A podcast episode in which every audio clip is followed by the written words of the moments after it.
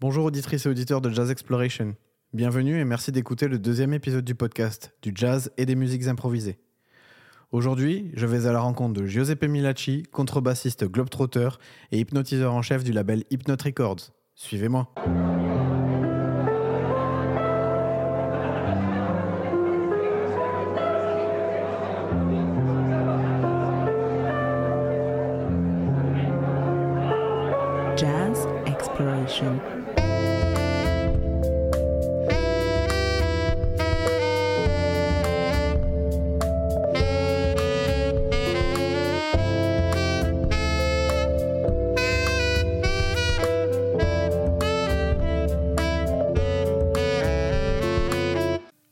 Giuseppe Milacci. Bonjour, Merci beaucoup d'avoir accepté de participer à Jazz Exploration. avec plaisir. C'est un vrai plaisir euh, de t'avoir avec moi aujourd'hui. Euh, on va le découvrir, mais tu es un personnage multifacette. En quelques mots, euh, si tu pouvais te, te présenter. Je suis musicien de jazz, je joue de la contrebasse et euh, depuis, depuis 4 ans, là, je fais de la production. Voilà, j'ai fondé un label de jazz, je produis des disques, que ce soit avec des artistes euh, belges ou internationaux.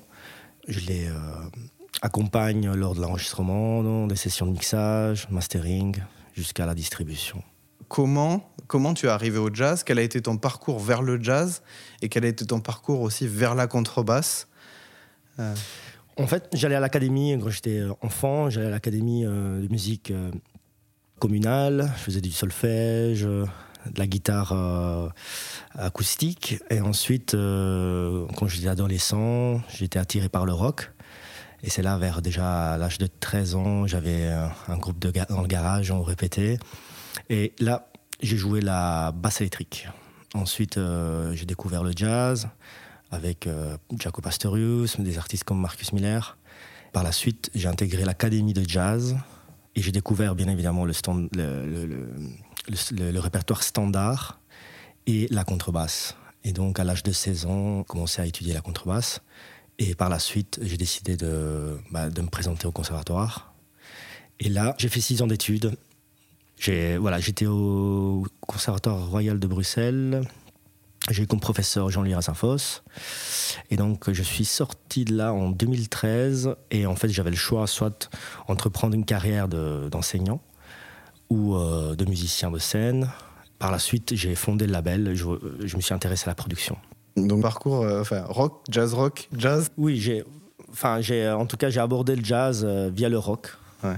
Et, et- et par la suite, bien évidemment, le, le, le jazz standard, classique, le swing, etc. Alors via le rock, alors, enfin, je- si on fait une association d'idées, euh, le rock il y a un aspect euh, guitare, guitare électrique, euh, souvent en tout cas, et donc ça me fait penser de suite à, à l'album que tu as sorti en fin d'année 2021, c'est ça? Tout à fait, oui, avec Phase. Manu, oui, Phases, ouais, c'est ça. Ou Faces, pardon. Oui, il y a Manu Kodja aussi, qui est un guitariste qui a vraiment beaucoup euh, beaucoup d'influence, que ce soit dans le rock dans le jazz. Et donc, il est très polyvalent. Et, euh, et voilà, on avait ce, ce point en commun du, du rock qu'on apprécie. ouais. Bah, qu'on ressent un peu. hein. Enfin, Aussi. Après avoir écouté l'album, euh, c'est vrai qu'il y, a, euh, il y a un peu de tout, mais il y a quelques morceaux euh, qui. C'est un album à la fois électrique et acoustique. C'est ça qui est, qui est bien. En fait, moi, j'adore les deux. Et, et, et- et voilà, et donc c'est dans l'album, bien évidemment. Et donc, pour rentrer un petit peu plus dans, euh, l'album Faces, euh, du coup, quand on regarde la structuration des morceaux, on voit qu'il y a euh, le démarrage par phase 1. euh, à peu près au milieu de l'album, il y a une phase 2. Ça se termine par une phase 3. Est-ce qu'on est dans un album concept un petit peu ou cette structuration, elle vient d'où? Et au milieu, entre ces phases, qu'est-ce qui se passe? Est-ce que tu peux nous en dire un peu plus? L'album s'appelle Phases, donc au pluriel. Et euh, on- en fait, c'était une improvisation qu'on avait faite au studio, qu'on a on, par la suite euh, coupé en trois parties. Et bien évidemment, on l'a on l'a inséré, que ce soit en introduction, au milieu de l'album et en fin d'album. Et entre les phases, il y a des, des compositions de musiciens, que ce soit ma compo, la compo du batteur ou de Manu, et des standards de jazz. Il y a deux standards, je pense, oui, c'est ça. Et donc, Donc c'est assez varié, hein, que ce Ouais, soit en standard, des compositions et de l'improvisation. Je trouve que c'est un, un- un album qui est intéressant aussi pour les guitares, pour les guitaristes, parce que Manu, euh, Manu donc, est un guitariste qui adore jouer avec des effets. Et donc euh, j'en ai parlé avec des guitaristes, des collègues, d'autres collègues, ils m'ont dit waouh, qu'est-ce qu'il utilise comme effet sur cette guitare, c'est assez particulier.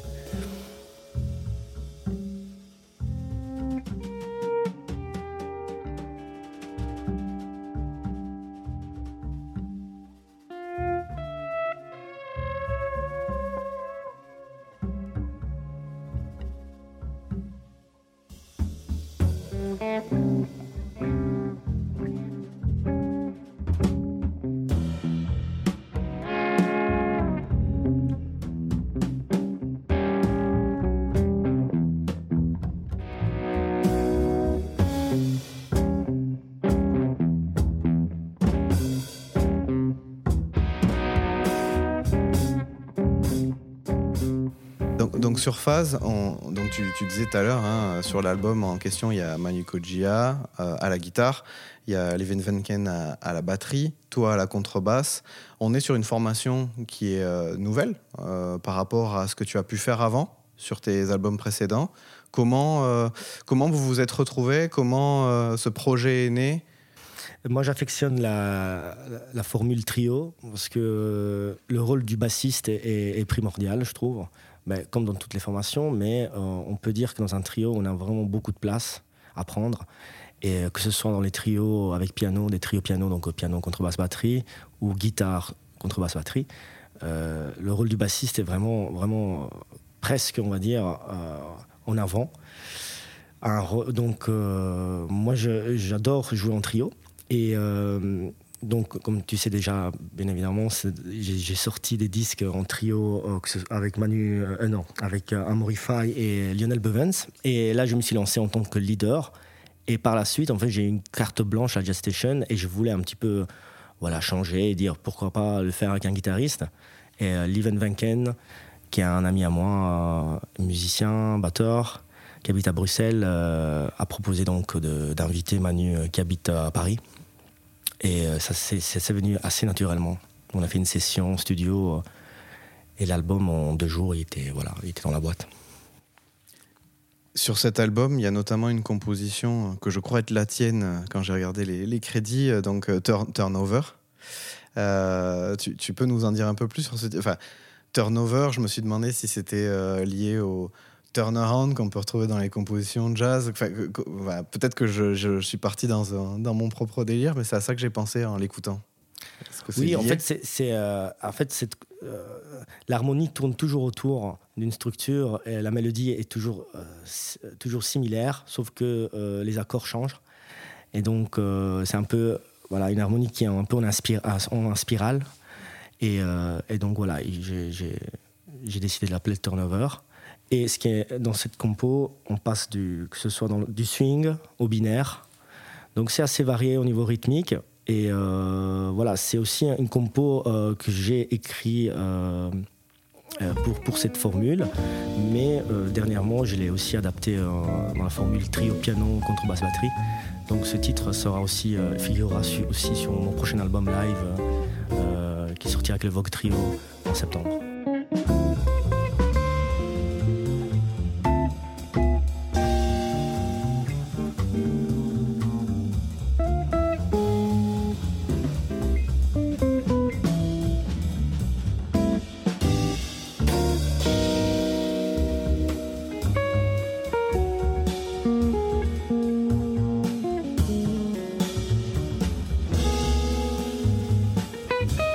Là, tu, les prochains projets à venir, tu repars sur la formation euh, initiale.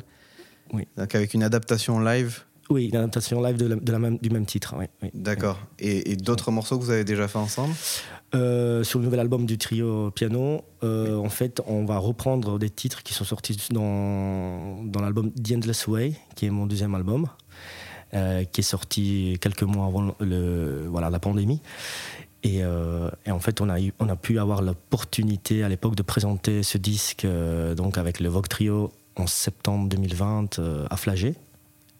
Donc le, live a été donc enregistré par Musique 3 et on a, donc on a récupéré les bandes et on a trouvé ça intéressant de pouvoir le, sortir en, sur CD. Dans Jazz Exploration, on aime le- les voyages et les histoires. J'en profite, tu parlais de ton album The Endless Way. Euh, co- comment cet album, qui en fait est le deuxième que vous avez sorti dans euh, le format trio, quelle est la genèse de cet album-là? Et puis après, j'aurais peut-être quelques questions sur des titres en, particulier. D'accord, mais euh, c'est un disque donc qui est en fait qui a été enregistré en 2018, oui, je pense. Et en fait, l'année 2018 a été un peu spéciale, euh, voire primordiale pour le groupe, parce que bon, on venait de sortir un premier album qui est mon premier disque, qui est Songbook. Et avec cet album, on a, on a eu l'opportunité de, voilà, de le présenter un peu à l'international, dans des festivals euh, comme euh, l'Eurojazz au Mexique. Et euh, on a fait aussi une tournée au Japon. Euh, voilà, et en France. Et, euh, et en fait, en revenant de, toutes, ces, tournées, euh, on a décidé de voilà d'écrire. Enfin, j'ai décidé moi-même d'écrire un album où j'ai aussi proposé aux musiciens de proposer leurs compositions et aussi euh, de composer en, en groupe. Donc, on a, on a fait des, des résidences et on a essayé d'écrire ensemble. On a, voilà, je pense qu'il y a un titre, on a, voilà, on a composé à trois. Et euh, l'album est un petit peu un pot pourri, comme on peut dire. Il y a, du tout. Il y a, de la bossa, il y a des tempos rapides, il y a des compositions un peu très très modernes, un peu power trio, avec plein d'influences sur la musique classique et le rock. Et, voilà, donc euh, je l'ai appelé The Endless Way parce que euh, en fait, ça représente un peu les voyages qu'on a pu faire lors de l'année 2018 euh, et aussi la, différenciation entre les compositions. Enfin, on, a toujours en tête que quand on fait un album, il faut que ça aille dans une direction un peu précise et particulière, alors qu'ici, ben, ça, ça va dans tous les sens. Mais euh, je trouve que ça, ça reste un album très homogène. En tout cas, autour de la notion du voyage, euh, en tant qu'auditeur, pour moi, ça m'a semblé une évidence du coup, puisque à la fois les titres et le son qui en ressort, on comprend bien que c'est lié à, à- à- à vos divers déplacements. D'ailleurs, euh, le titre euh, Pradizer Adeus, c'est du portugais. Euh, Désolé pour ceux qui parlent portugais, je ne parle pas portugais, je l'ai très probablement mal dit. Euh, en l'écoutant, par contre, pas, j'ai pas forcément réussi à savoir si c'était le Portugal ou le Brésil dont il était question. Oui, c'est le Brésil, mais là, on n'a pas joué au Brésil. C'est moi qui m'ai rendu au Brésil euh, l'année 2018 aussi. D'accord. C'était lors d'un voyage. euh, je voulais vraiment, euh, j'affectionne le Brésil, que ce soit pour leur culture et la nature. J'ai un peu exploré la région de Rio et, euh, et voilà, j'étais fasciné par cette terre et j'ai découvert d'ailleurs d'autres artistes qui en Occident ne, ne sont pas vraiment très connus. Parce que nous, bah, en Europe, on s'est dit, tiens, Tom Jobim, euh, voilà. Mais là-bas, il y, a- tout un panel d'artistes aussi, aussi incroyable. Et donc, j'ai découvert euh, le compositeur, euh, enfin, un chanteur, compositeur, Edu, Edu Lobo. Et, donc, j'ai décidé d'adapter une chanson brésilienne qui s'appelle Pragizer Deus. Ça, c'est la prononciation.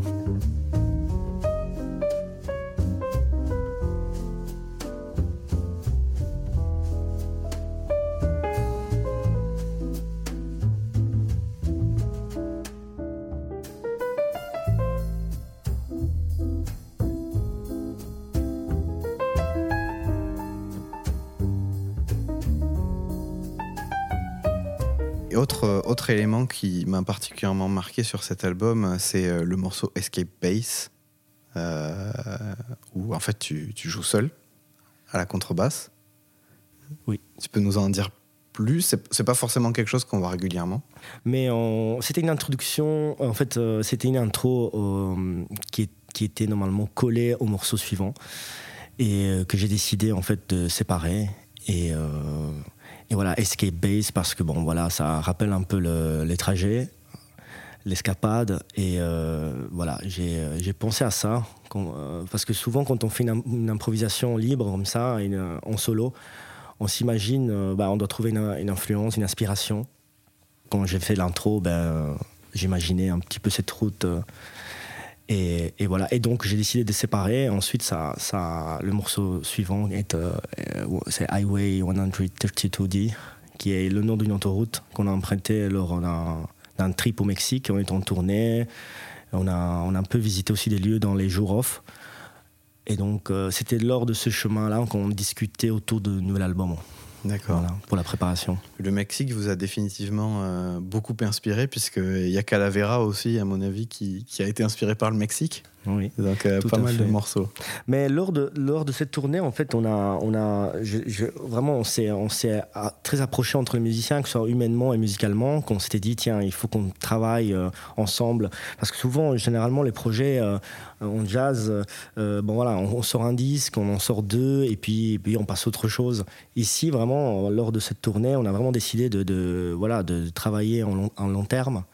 Euh, parce que fait ça marche et voilà la- l'alchimie est là et, euh, j'espère qu'on qu'on fera encore euh, pas mal de routes ensemble.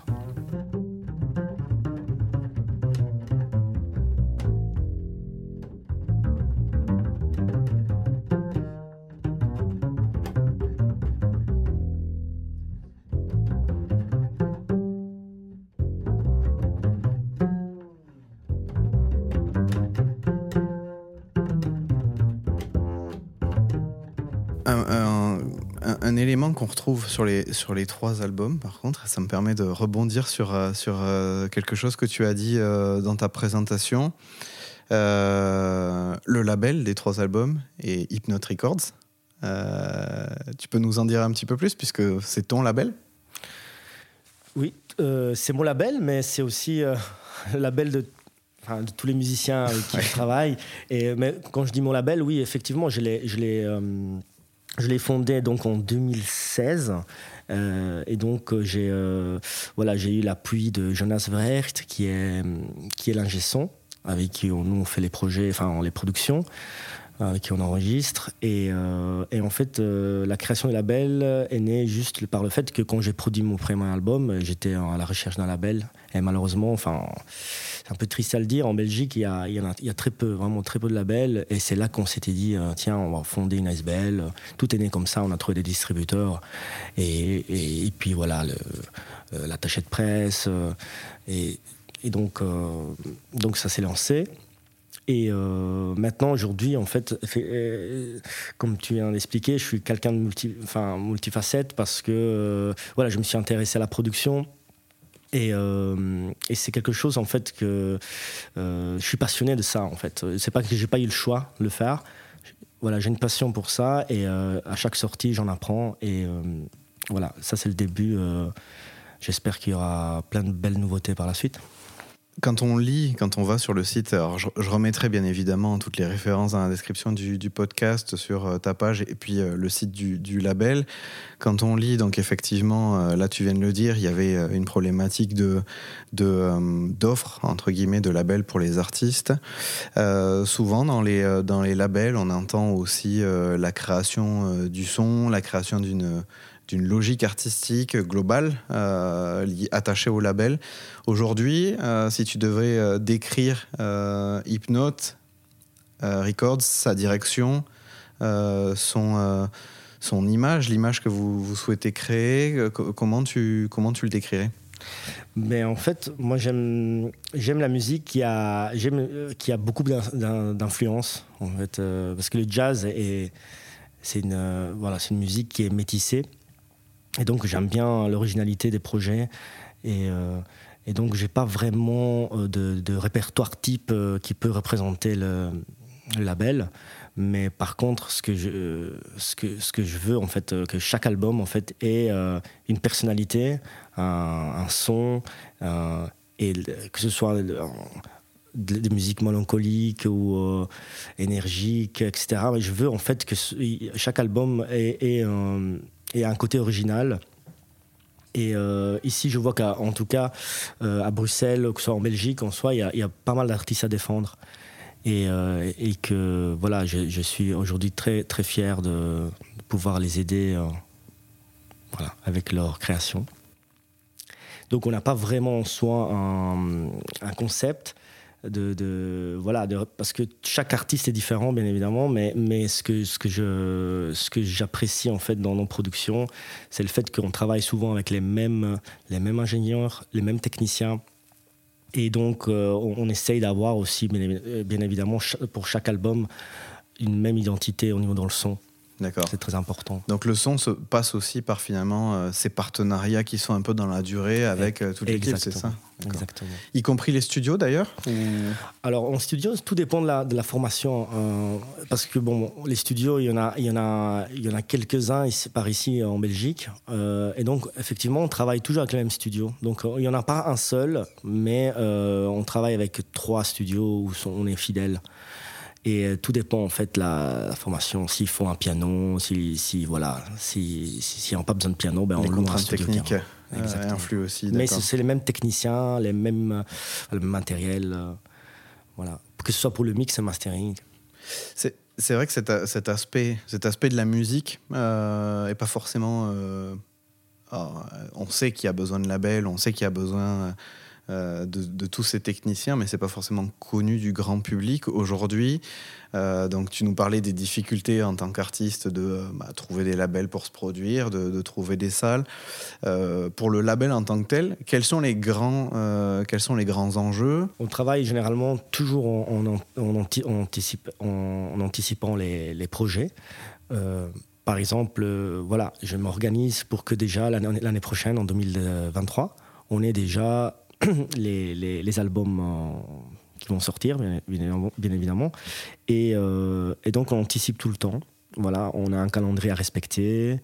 Et voilà, il y a la, session d'enregistrement, le mixage, le mastering, ensuite les demandes de distribution, la presse qui commence euh, trois mois avant la sortie. Et, et donc, euh, on travaille en s'organisant et on n'a pas vraiment, on ne travaille pas le jour au jour, bien évidemment, ça c'est sûr, ça c'est sûr.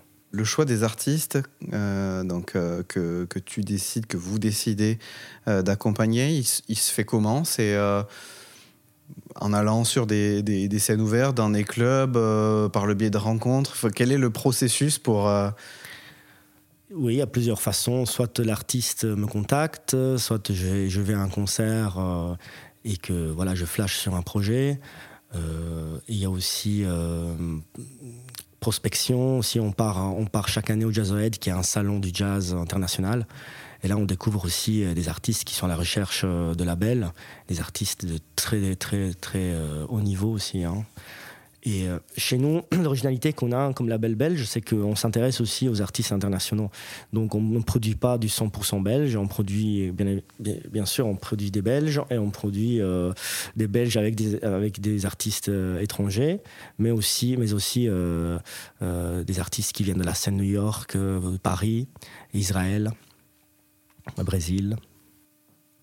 Et donc justement, les, euh, les grandes actualités euh, du, label, euh, soit récentes, soit à venir, tu veux nous en parler un, petit peu? Qu'est-ce que... Oui, ici, on, vient, on a une très bonne nouvelle. On vient de signer un guitariste israélien qui vit à New York depuis des années, qui s'appelle Tomer Cohen.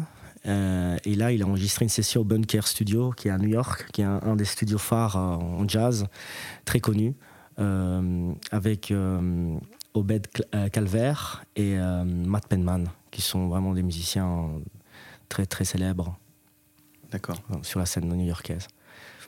ok, magnifique. Et ensuite, euh, qu'est-ce qu'on a comme sortie l'année prochaine? Bah, Il y a aussi mon trio, Vogue Trio, qui sortira un album studio, euh, qui est un mix de contrebasse solo et trio. Donc y aura, on retrouvera les deux. D'accord.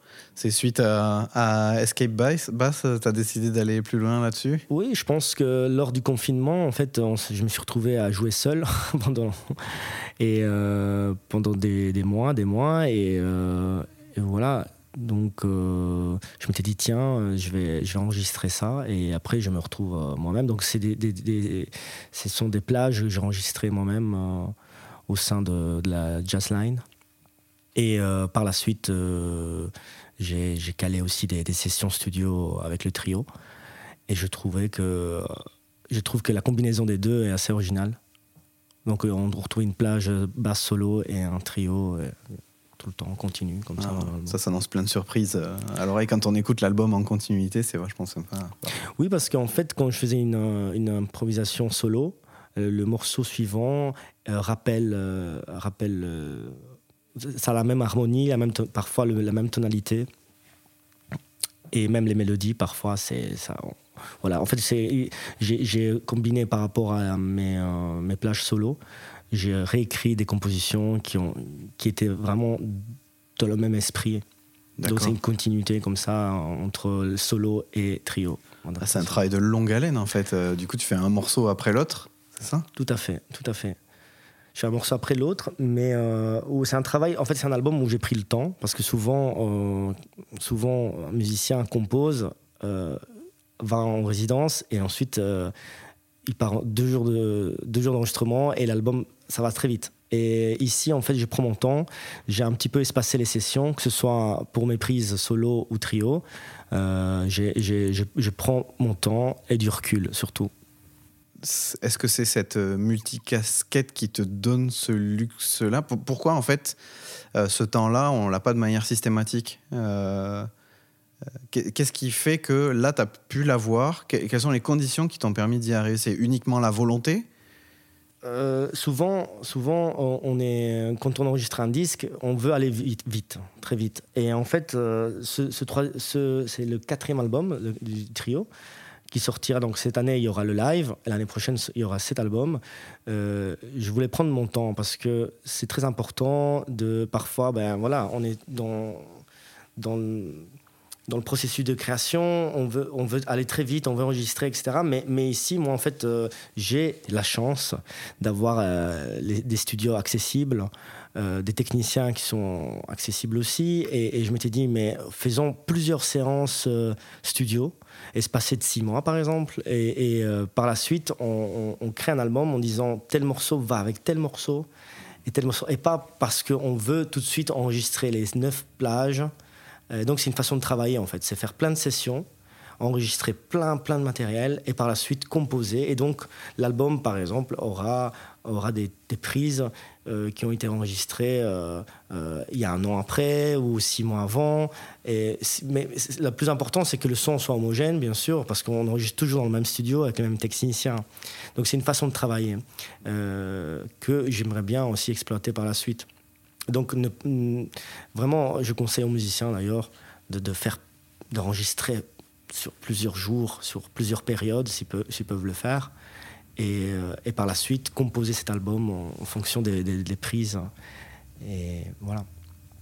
Mais ça, ça, ça marche, bien, bien sûr, ça marche quand on a un projet à, à long terme. Oui. Voilà. Où on sait qu'on voilà, on est, on est prêt à, à sortir des albums et à faire des tournées, c'est sûr. Hmm.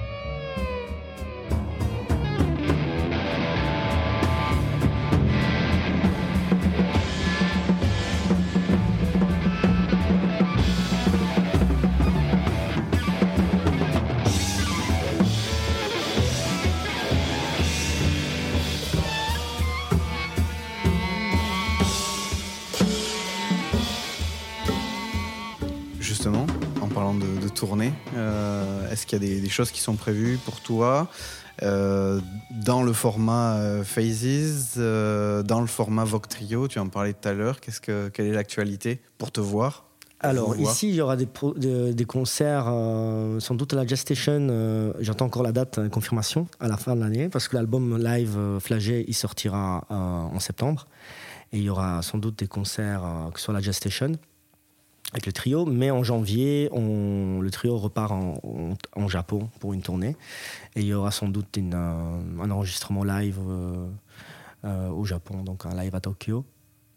Et euh, voilà, qui sont enregistrés lors de la tournée. Donc je pars, je pars, je pars là-bas avec mon ingé son, l'équipe technique. Wow.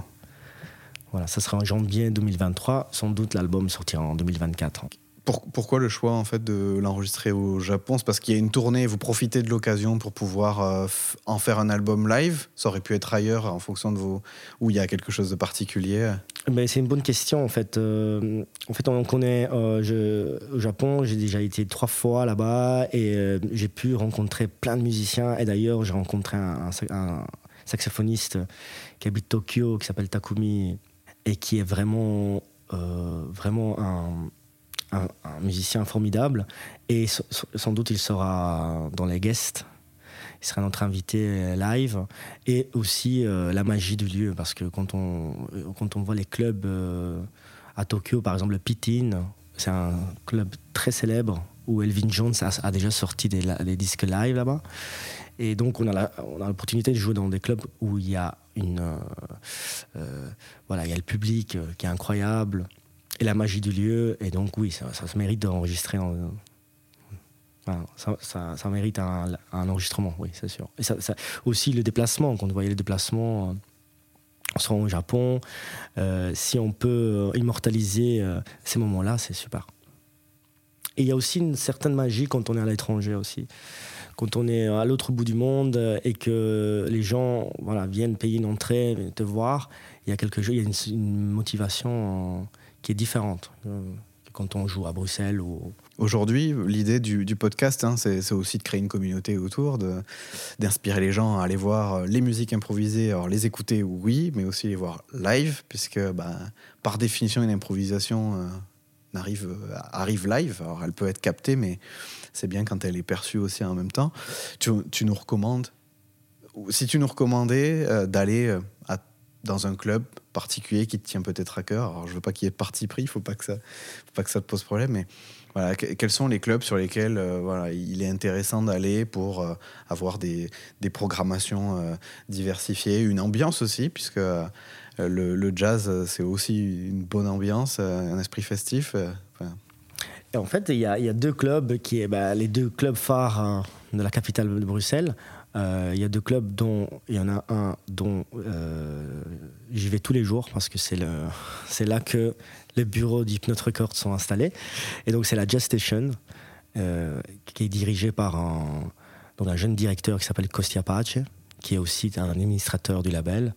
Et donc, et donc la Jazz Station, c'est un lieu incroyable parce que c'était une ancienne gare qui a été, voilà, qui a été retapée en club et bureau avec euh, les Ladies d'Hortense qui sont aussi ici. C'est une grosse ASBL qui, qui organise des tournées euh, jazz.